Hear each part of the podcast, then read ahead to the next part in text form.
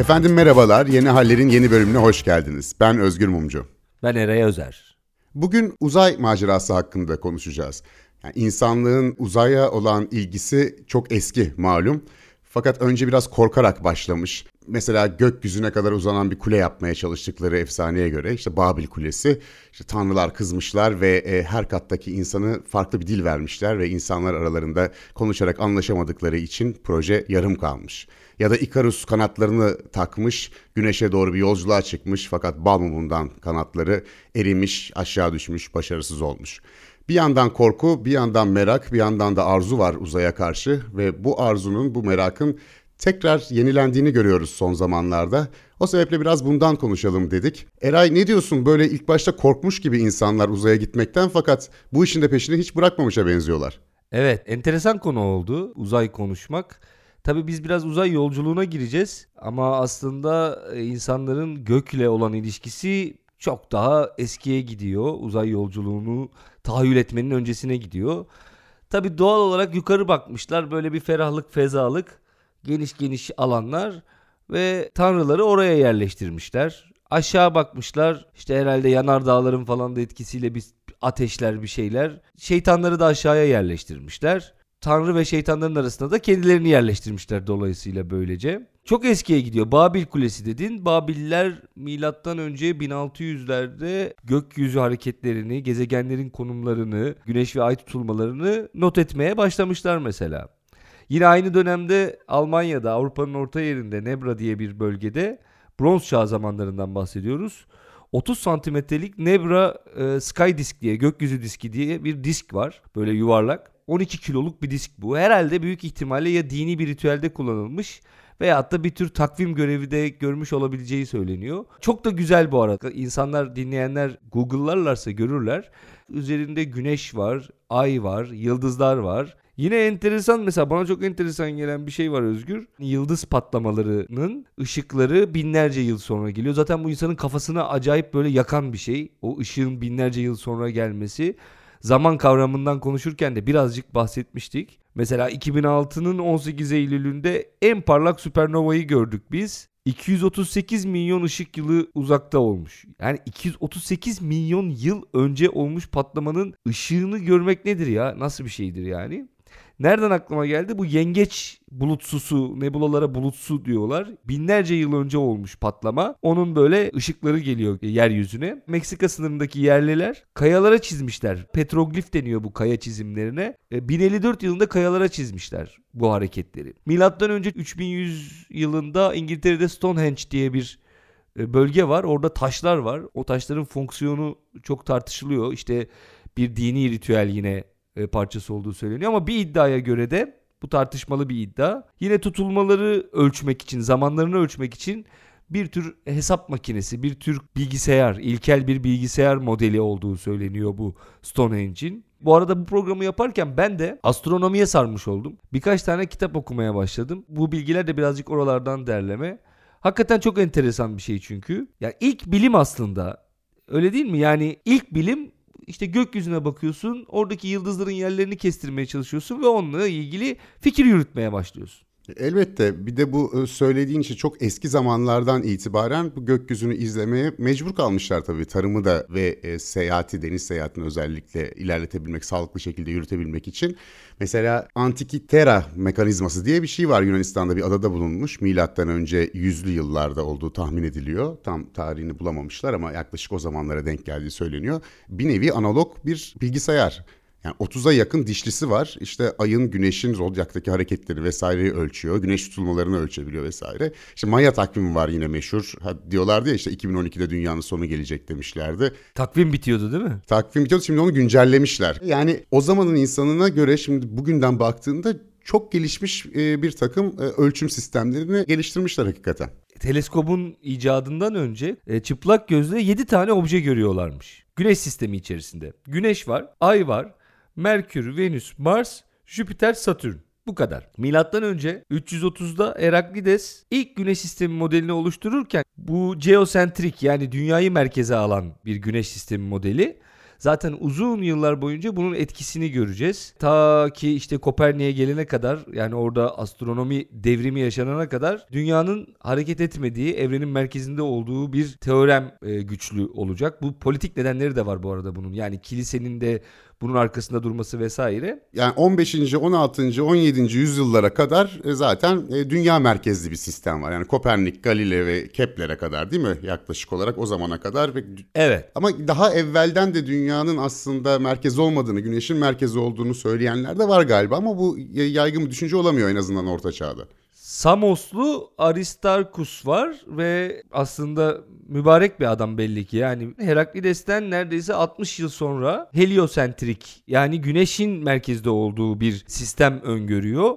Mesela şöyle Heraklides'te dünya merkezde dünyadan sonra Ay var, Merkür var, Venüs var, Güneş var, Mars var, Jüpiter var, Satürn var diyor. Aristarkus da diyor ki o iş öyle değil güneş merkezde diyor ama dediğim gibi onun söylemi ta Kopernik'e 16. yüzyıla kadar geniş kitleler tarafından kabul edilir hale gelmiyor. Güneşten sonra Merkür var, Venüs var, Dünya var, Sonra uydusu Ay var, Mars var, Jüpiter var, Satürn var. Yani Güneş'in merkezde olduğu bir sistemde. Onun da hataları var tabii ki sıralamada. Ama iş geliyor işte senin de dediğin gibi Kopernik, Kepler noktasında büyük bir değişime uğruyor ve bugün modern astrofizik dediğimiz şeyin temelleri atılmış oluyor aslında. Peki o zamanlar şey yok ama değil mi? Ya biz bir gün gideriz ya bu aya falan gibi bir düşünce yok herhalde. Yani sistematik böyle bir düşünce yok. İnsanlık tarihi boyunca Osmanlı'da vesairede şurada burada her yerde aslında böyle kendini patlatıp çatlatıp yukarılara doğru gitmek. O zaman sadece tabi barutla bunu yapmaya çalışıyorlar. Zaten konuşacağız herhalde. Baruttan yakıt teknolojisi kullanan yani bildiğimiz roketlere geçiş işte esasında büyük bir değişim yaşanıyor. Bir de çok komik 1783'te e, Montgolfier kardeşler var Fransa'da. Balon onlarınki. Balonla evet balonla yükselip atmosferi geçmeye çalışıyorlar ve ilk denemelerinde de balona böyle koyun horoz ve ördek koyuyorlar. 18 Eylül'de yapmışlar bu arada. Marie Antoinette falan var yani. Fransız devrimine 6 yıl kalmış. 6 yıl sonra ortalık yerle bir olacak. Ama o sırada bir yandan da balonla böyle denemeler yapıyorlar. 8 dakika boyunca uçurmuşlar balonu.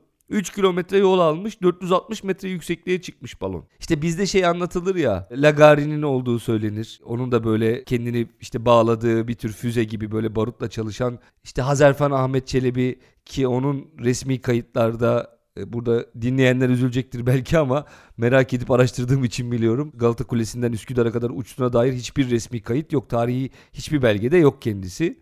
Ya Evliya Çelebi çok matrak bir adam. Arada da böyle eğlencesine sallıyor. Belki de bunları anlatırken falan o ironi ironi sesinde barındırıyor anlatım şeklinde. Hani bunları eğlence olsun diye, renk olsun diye anlatıyor galiba. Fakat zaman içerisinde bunlara inanılmaya başlanmış. Belki turizm sebebiyle de hala Galata Kulesi'nde yazar mesela. İşte şu tarihte buradan havalanmıştır, uçmuştur şeklinde.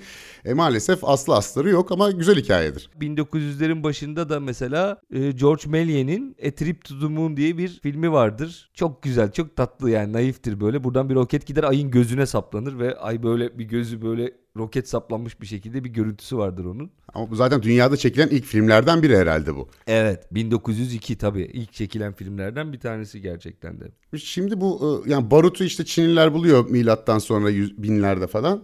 İşte kömür, sülfür, potasyum nitrat falan onları karıştırıyorlar. İşte havai fişek, havai fişek fırlatıyorlar yukarı. Ama bu katı bir yakıt neticede. Yani bir süre sonra katı yakıtla bir yere kadar gidilebileceği anlaşılıyor. Ne zaman ki sıvı yakıt meselesi ortaya çıkıyor, gerçekten acaba atmosferi aşabilir miyiz fikri insanların kafasını meşgul etmeye başlıyor gibi gözüküyor. Yani bunun da öncüleri de var. İşte roket sistemi geliştiren bir tesadüf de değil aslında Sovyetler Birliği'nin ve Amerika Birleşik Devletleri'nin burada öne çıkması. Çünkü ilk deneyenlerden biri Konstantin Tsiolkovsky isminde bir Rus bilim adamı 1903 senesinde bir makale yazmış. Roket sistemi skeci de var bu makalesinin içerisinde.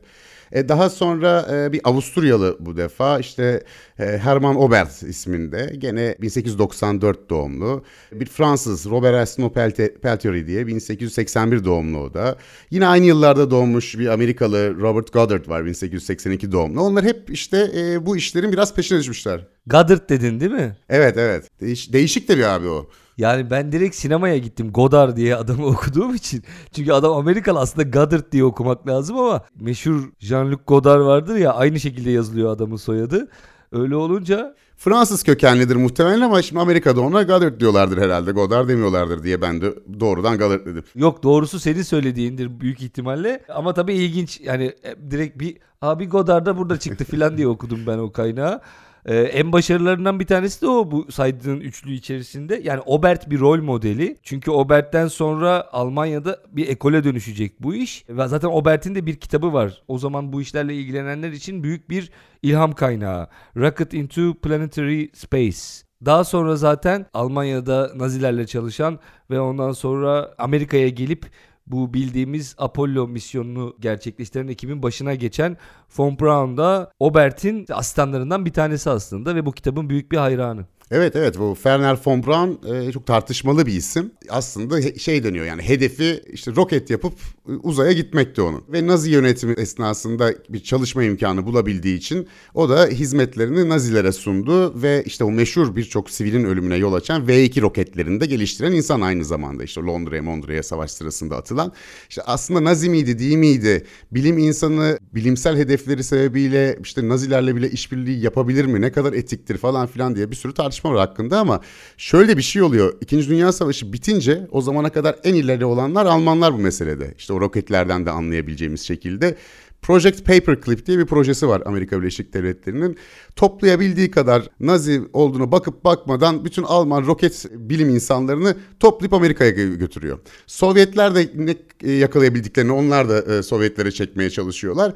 Yani e, kapış kapış gidiyor bu roket uzmanları. Onları hiç kimse yargılamıyor. Hiç işte savaş suçlusu muamelesi görülmüyor. Bir de aksine büyük projelerin başına da getiriliyorlar. Amerika Birleşik Devletleri özelinde gördüğümüz gibi. Zaten şöyle oluyor. Ee, ilk başta saydık ya Tsiolkovsky, Obert, işte Godard, e, Goddard. Bunların hepsi aslında bilim insanları ve bilim kurgu tutkunları ve gönüllü bir şekilde bu işe baş koymuş insanlar. Bu işi gönüllü bir şekilde yapmak için uğraşan insanlar. Devletler e, İkinci Dünya Savaşı yaklaştıkça Birinci Dünya Savaşı'nın arkasından buna ilgi duymaya, yatırım yapmaya başlıyorlar. Bunun da sebebi buradan çok uzak bir noktadaki bir e, roket göndermen, bir silah göndermen gerekse en kısa yolu önce işte atmosferdeki o yer çekiminden kurtulman. Daha sonra bunu işte karşı tarafa iletmen ve esas temel mantığı bu. Mesela bugün Çin'le New York'la Şangay arası Elon Musk'ın tahminine göre işte 39 dakikaya inecek deniyor. Yani hep aynı şey var. Bir yerden bir yere çok hızlı ya silah yollayacaksın, bomba yollayacaksın. Şimdi mesela turistik amaçlarla kullanıldığı söyleniyor. Ama hepimiz biliyoruz ki asla o kadar naif bir durum söz konusu değil. Sadece turistleri buradan Çin'e 39 dakikada yolcuları taşıyalım diye olmuyor bu iş. Yeri geliyor bombaları taşıyalım diye yani en hızlı şekilde iletelim diye gidiyor. Zaten Von Braun da sorsan roketle uzaya çıkacağım diyor. Ama senin de dediğin gibi V2 gibi bir füzeyle sağ sola vurmaya başlıyorlar işte. Bir de bu e, roket bilimcilerine diyelim e, 1930'lara kadar hafiften böyle deli gözüyle bakılıyor. E, onu da altını çizmek gerekiyor. Yani bunlar böyle fantezi kuran, bilim kurgu meraklısı, biraz böyle çocuk çevresleri olan insanlar olarak e, değerlendiriliyor bilim çevrelerinde de. Yani bu kadar işte bu işlerin Amerika'daki kurucularından olan Robert Goddard'a Guggenheim Vakfı azıcık bir para veriyor. O da işte New Mexico'da çölde mölde işte roket atmaya çalışıyor kendi kendine 3 kuruşa 5 kuruşa. Hatta Ay'a seyahat hakkında bilimsel bilimsel bir makale yazıyor ve 1919 senesinde yazıyor bunu. New York Times bununla dalga geçen bir başyazı yayınlıyor. Ya arkadaş yani Ay'a gitmesi bunlar da amma uçtu gibi. 1969 senesinde bir tekzip yayınlıyor New York Times. Ee, insanlar Ay'a ayak bastığında biz yanılmışız diyorlar.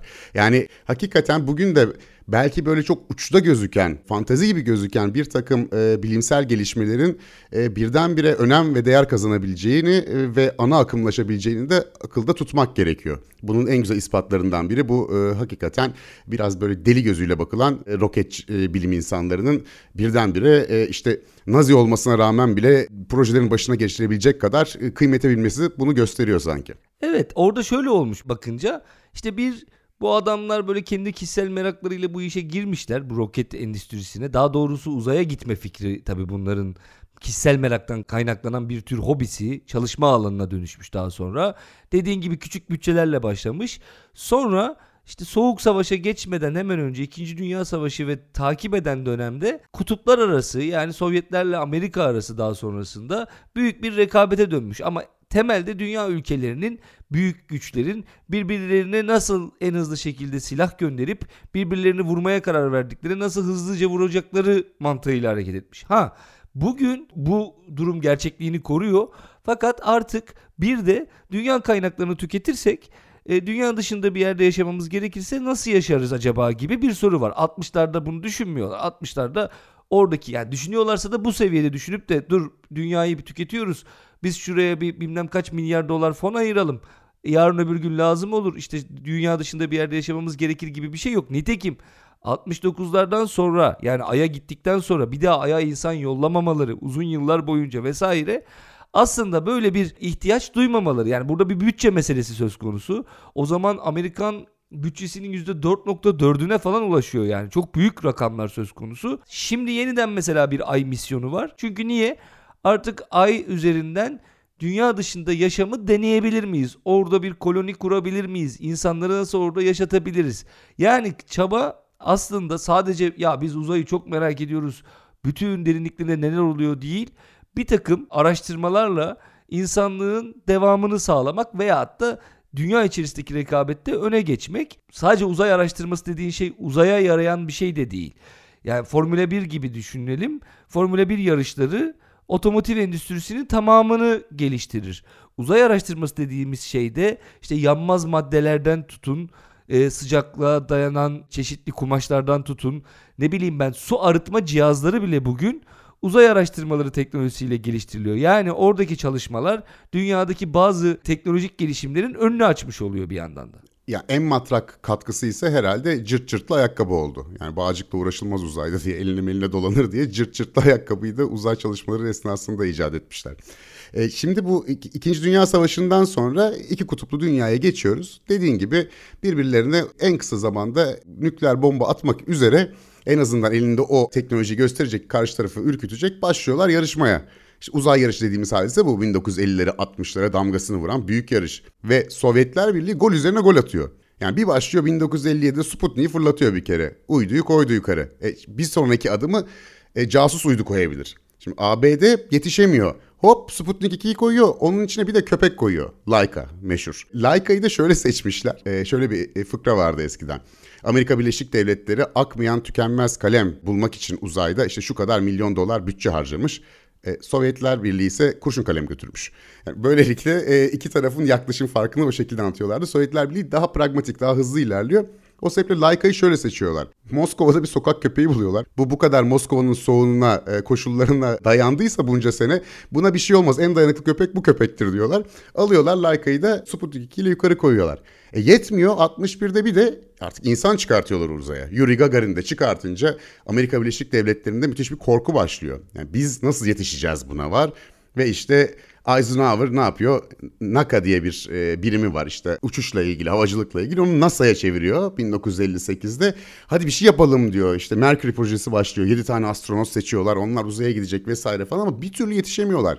Üzerine Yuri Gagarin'den sonra bir de ilk kadın kozmonotu da uzaya atıyor Sovyetler Birliği hep şey diyorlar yani o yıllarda bahis oynayacak olsanız muhtemelen Sovyetler Birliği'ne bahis oynardınız. Yani Ay'a ilk onlar gidecek diye. E, çok zor durumda kalıyor hakikaten ABD ve biz diyor Kennedy Ay'a ayak basacağız diyor 1960'ların sonunda diyor. Yani eli arttırıyor. Yani diğerlerinde rekabete giremediği için ne yapalım diyor. Biz diyor daha e, yüksek bir hedef belirleyelim ve buna acayip bir şekilde çalışalım ve dediğin gibi o müthiş bütçeler ayrılmaya başlıyor. Kennedy'nin bu kararı yani sınırı aya ayak basmaya çekmesinin sebebi Amerika'nın bunu başaracağını düşünmesinden çok Rusya'nın başaramayacağını düşünmesiymiş derler. Yani şu diyor ki öyle bir yere çekeyim ki bu adamlar çünkü mesela senin söylediğin gibi ilk kadını yolluyorlar. Sonra 65'te ilk uzay yürüyüşünü yapıyorlar. Az bir zamanda değil 12 dakika 9 saniye. Alexey Leonov 12 dakika 9 saniye boyunca uzayda kalıyor.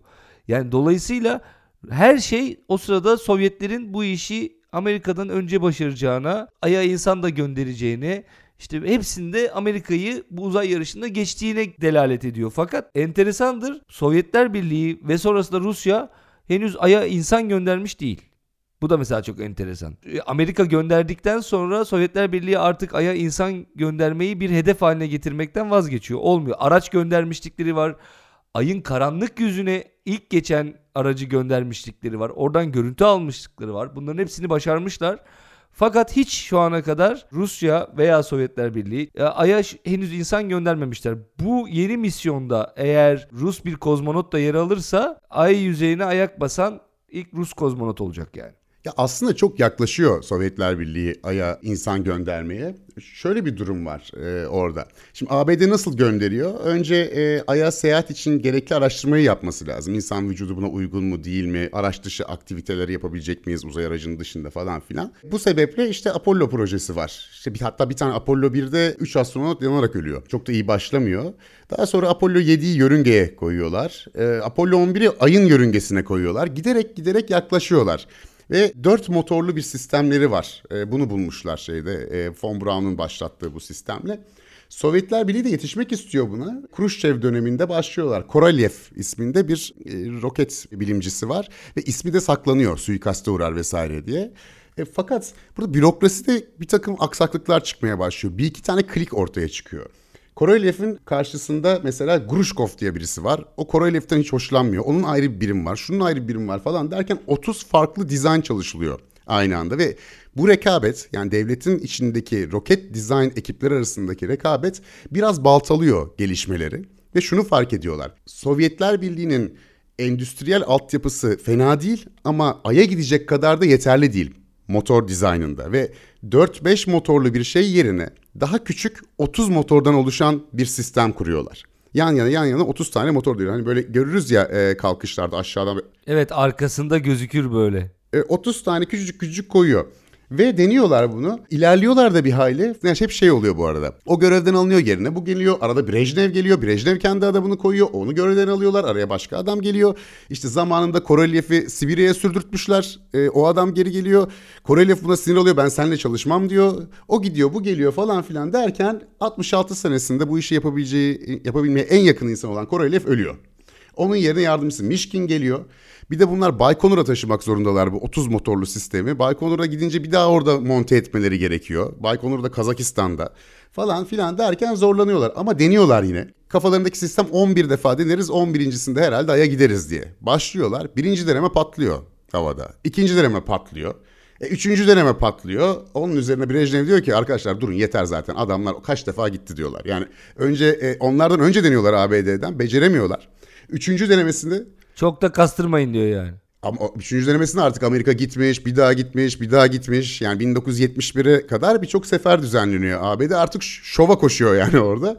E, biz bir sürü de masrafı var. Brejnev de diyor ki abi bunu boş verelim biz kıtalar arası balistik programa dönelim ve uydulara dönelim. Yani çok da masraf oluyor diyorlar. Fakat şöyle bir durum da var. Yıllar yıllar sonra o motor sistemi aslında hiç de fena olmadığı ortaya çıkıyor ve Sovyetler Birliği yıkıldığında ABD o motor sistemlerinden bir sürü yapılmış onları satın alıyor ve şu anda NASA kullanıyor onları. Aslında biraz daha uğraşsalar gideceklermiş yani o ortaya çıkıyor. Bu arada şey de çok tartışılır ya böyle bir komplo teorileri arasında aya aslında gidilmediği, o işte stüdyoda çekildiği, işte şuradaki ışık bilmem neyi düşmesinden anlaşılıyor ki orası ay yüzeyi değil. Ha, yok bayrağın gölgesi şöyle işte adımı böyle falan filan diye.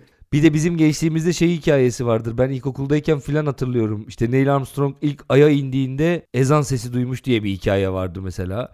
Bunlar böyle çok o zamanın efsaneleri. Yani o zamanki o trafik, yoğunluk sonrasında yerini daha çok uydu göndermeye bırakıyor. Bir de tabii 80'lerde benim de hatırladığım, senin de hatırladığını düşündüğüm Challenger ve sonrasında Columbia facialarıyla aslında bir halkın da desteği oradan çekiliyor. Çünkü Challenger'da mesela 1986 yılı ben hatırlıyorum. Baya travmatik bir şey olduğu için hatırlıyorum. Yani böyle göğe yükselmiş bir uzay mekiğinin birden yanmaya başlaması ve içinde 7 mürettebat hayatını kaybediyor. Bir tane öğretmen var. Sivil var yani. İlk defa uzaya bir öğretmen çıkartacaklar. Böyle bir projeleri var. Tabii içinde bir sivil olduğu için de halkın da ilgisi daha fazla. O anda bütün Amerikan halkının %17'si ki rating açısından çok yüksekmiş o dönem için e, şeyi izliyormuş. Bu işte kalkışı izliyormuş. Dolayısıyla orada bir halk desteğini çekiyor aslında uzay araştırmalarından. Ve bunun üzerine de bir bizim çocukluğumuzdaki o heyecanlı ay yine uzaya bir şey fırlatılacak durumu yoktu. Daha çok uydu fırlatmaya geçmişler. Yörüngeye durmadan uydu atıyorlar. Bu e, Challenger bir mekik programına geçiyor artık ABD. E, onun bir parçası. Challenger var, e, Endeavour var, Columbia var. Ben mesela çocukken bende öyle ufak mekikler vardı oyuncaklar. Onlarla oynardık vesaire falan. Böyle özellikle çocukların çok ilgisini çeker evrensel olarak da. Yani hep böyledir. Benim de çok ilgimi çekiyordu. Challenger'ı net izlediğimi hatırlıyorum. Hani canlı yayında mı izledim? Daha sonra banttan haber bülteninde mi izledim onu hatırlamıyorum. Çünkü 9 yaşında falandım ama e, hepimizin çok etkilendiğini ve o konuda bir şeyler okumaya çalıştığımızı, aramızda konuştuğumuzu hatırlıyorum. Ondan sonra bir ayrı sekteye uğruyor ve dediğin gibi uydu programları ve e, Mars'a efendim Ay'a ya da Güneş sisteminin derinliklerine uzay aracı, insansız uzay aracı gönderme meselesi oluyor. Yani insanlı e, uzay programı e, bir süre sonra uluslararası uzay istasyonuyla sınırlı kalmaya başlıyor. Aslında daha sonrasında yine uzaya insan çıkartıyorlar ama hem de yani çok milletten insan çıkıyor. Şu ana kadar 563 tane insan çıkmış. Bunlardan 501 tanesi erkek, 62 tane kadın var. 40 ulustan insan var bu arada. Çünkü uluslararası uzay istasyonu kuruluyor ve ondan sonra artık başka ülkelerden astronotları da eğitip uzaya göndermeye başlıyorlar. Şu anda bizzat 15 ülke uzaya araç gönderebiliyor ama giden astronotların milliyetlerine baktığında 40 ulustan insanları görüyorsun. Tabi Amerika ve Rusya kozmonot ve astronot sayısında uzak ara yapmış durumda. Şimdiye kadar harcanan para yılda 62 milyar dolar seviyesinde. Bütçe yeniden arttırılıyor şu anda. Çünkü işte bir Mars programı var. Mars'a gitmek ve orada bir koloni kurmak ve ileride orada bir hayat sağlamak gibi bir hedef var. Bununla ilgili de son dönemde çok fazla film gördük. İşte belgesel gördük. E, National Geographic'in filan da Mars belgeseli aynı zamanda canlandırmalı olduğu için çok eğiticiydi mesela benim açımdan. E, böyle bir noktaya gelmiş durumda. Ama bir yandan da özel şirketler devreye giriyor. Artık hem uyduk göndermeye başlıyorlar hem de bildiğin uzay araçları. Yani bugün Amazon bile belki de işte transfer için düşünüyor bilmiyorum. Jeff Bezos'un Blue Origin diye bir şirketi var mesela. Onlar bile artık e, uzay yolculuğunu programlarını almış durumdalar. Zaten Elon Musk'ın SpaceX'i çok meşhur.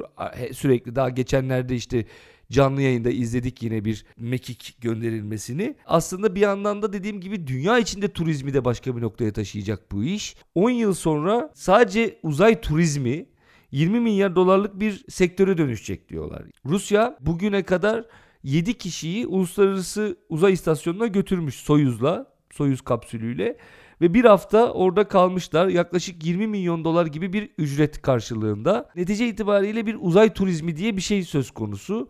Bugün artık özel şirketler de bunu gördükleri için birazcık onlar da buraya yatırım yapmaya başlıyorlar. Şimdi şöyle bir durum var. Yani uzayın altın çağı, yeni altın çağı deniyor. Uzayın yeni altın çağı başladı. Bunun da en büyük göstergelerinden biri Donald Trump'ın 2024'te Ay'a yeniden insan göndereceğiz demesi. 1970'lerin başından beri e, Ay'a kimse adımını atmadı.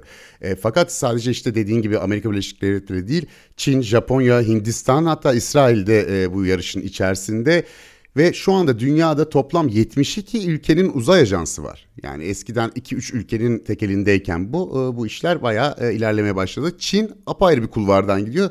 Bir 2000'lerin başında Rusya ile işbirliği yapmış fakat şimdi işbirliğine yanaşmadan tek başına ayakta duruyor gibi. Çünkü baktığınız zaman uluslararası uzay istasyonunda NASA var. İşte Rusya'nın Roskosmos'u var, Japonların JAXA'sı var. Bir de e, bütün Avrupa devletlerinin oluşturduğu European Space Agency yani Avrupa Uzay Ajansı var. Çin ise tek başına taykonotlarını gönderiyor. Ay'a iki defa insansız araç göndermiş durumda. Biri Ay'ın karanlık tarafına olmak üzere. Ve şöyle hedefleri var devletlerin. Amerika Birleşik Devletleri açıklıyor ki 2024'te ben e, Ay'a insan göndereceğim. Bunun haricinde şöyle bir durum var.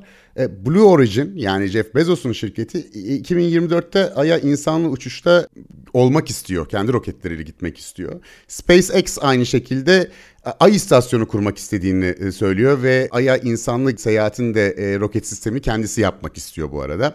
Ki e, uluslararası uzay istasyonuna da gönderdi geçenlerde 2-3 astronotu. ESA dediğimiz Avrupa Uzay Ajansı ise Mars'a 2030'lu yıllarda önce robotlu daha sonra insanlı bir takım seyahatler planlıyor ve Ay istasyonu kuracağını da söylüyor. Çin Ay'a insan göndereceğim diyor. Ay istasyonu kuracağım diyor. Roskosmos 2040'ta ben de Ay'a istasyon kuracağım diyor. Peki niye bütün bu ülkeler Ay'a istasyon kurma peşindeler? Çünkü burada da uzay madenciliğine geliyoruz. Şöyle deniyor. Eğer bu başarılabilirse tarım devriminden, sanayi devriminden çok daha büyük insanlığı tamamen değiştirebilecek bir durumla karşılaşabileceğimiz e, ileri sürülüyor. Tabi bunun ne kadarı doğru ne kadarı yanlış onu bilmek zor. Fakat 500 metre çaplı bir asteroitte dünyada bugüne kadar çıkartılandan daha çok platinyum olabiliyor. Asteroid madenciliği üzerine şirketler var 10 yıldır çalışan. Henüz çok fazla bir aşama kaydedemediler. Ama belki hatırlarsın asteroidlere e, bir takım uzay araçları gönderilip onlardan örnek alınması başarıldı. Ana amaç burada oradan madencilik yapmak. Fakat daha önemlisi şu. Ayın kutuplarında özellikle güney kutbunda devasa büyüklükte buz kütleleri tespit edildi. Buz kütlesi ne demek? H2O demek. Hidrojenle oksijeni ayırırsanız o iki temel maddeden uzay yakıtı yapabiliyorsunuz. Eğer bunu yapabilirseniz yer çekimi çok daha az olan ay üzerinden Mars'a gitmeniz de mümkün olabiliyor. Hem de bedava yakıt bulmak suretiyle. Bunun haricinde ayda şu ana kadar bildiğimiz neredeyse sonsuz miktarda bulunabilecek madenler alüminyum, silikon, kalsiyum, demir, magnezyum, toryum, uranyum, potasyum, fosfor gittikçe gidiyor. Buna daha sonra bulunacakları katarsanız sonsuz kaynakla erişebilme imkanı var. Zaten bütün bu özel şirketlerin Jeff Bezos'undan Elon Musk'ına kadar bu işlerin peşinde koşmasının sebebi de bu. Şurada da şöyle bir şeyle karşılaşıyoruz. Uzaya ilişkin uluslararası anlaşmalar 1967'den falan yapılmaya başlanmış. Ve akıllarındaki bu soğuk savaş sırasında bunlar birbirine girmesin Sovyetlerle Amerika Birleşik Devletleri. Özel mülkiyet meselesi gri bir alanda. Ne olduğu bilinmiyor. Yani özel bir şirketin gidip oradaki madenleri alıp dünyaya getirmeyi başardığı andan itibaren ki bunun 2030'lardan itibaren e, olabileceği konuşuluyor. Bu kimin olacak? Uzay insanlığın ortak bir malı mı olacak? Bazı özel şirketlerin satabileceği bir şey mi olacak? Amerika Birleşik Devletleri ve ilginç bir şekilde Avrupa'da Lüksemburg ki Lüksemburg e, uydu meselesinde de çok ileri gider. Bunlar e, özel düzenlemeler geçirdiler ve ulusal kanunlarında e, özel şirketlerin aydan ya da başka bir e, uzay cisminden maden çıkartmaları durumunda bunun mülkiyetini alabileceklerini söylediler. Şu anda mesela Google e, şöyle bir yarışma açmış durumda. E, ilk Ay'a gidip ayda 500 metre gidip yüksek çözünürlüklü video çekip dünyaya gönderebilene 20 milyon dolar benden kardeşim dedi. İsrail'li bir startup bunu denedi. Yörüngeye de girdi tam girerken bir hata oldu patladı falan filan. Ancak devam edecekler buna çok belli bir şekilde bu. Yani bir aya doğru bir koşuş var şu anda. Hem aydan Mars'a fırlamak hem aydaki madenleri almak çıkartmak ve dünyaya getirmek. Bunun sonuçları ne olabileceği konusunda bir fikrimiz yok. Bunun hakkındaki uluslararası hukuki düzenlemeler henüz ortada yok ve e, bir hali tartışılan bir konu bu. Tabii mesela şöyle şeyler de oluyor işte yine aynı şekilde Hindistan mesela geçen sene bir uydu patlatıyor. Hem bunu denemek istiyor yani diyor ki ben yörüngedeki bir uyduyu vurabiliyor muyum vuramıyor muyum onu denemek istiyor. Hem de aynı zamanda da işte işe yaramadığını düşündüğü bir uyduyu patlatmış oluyor.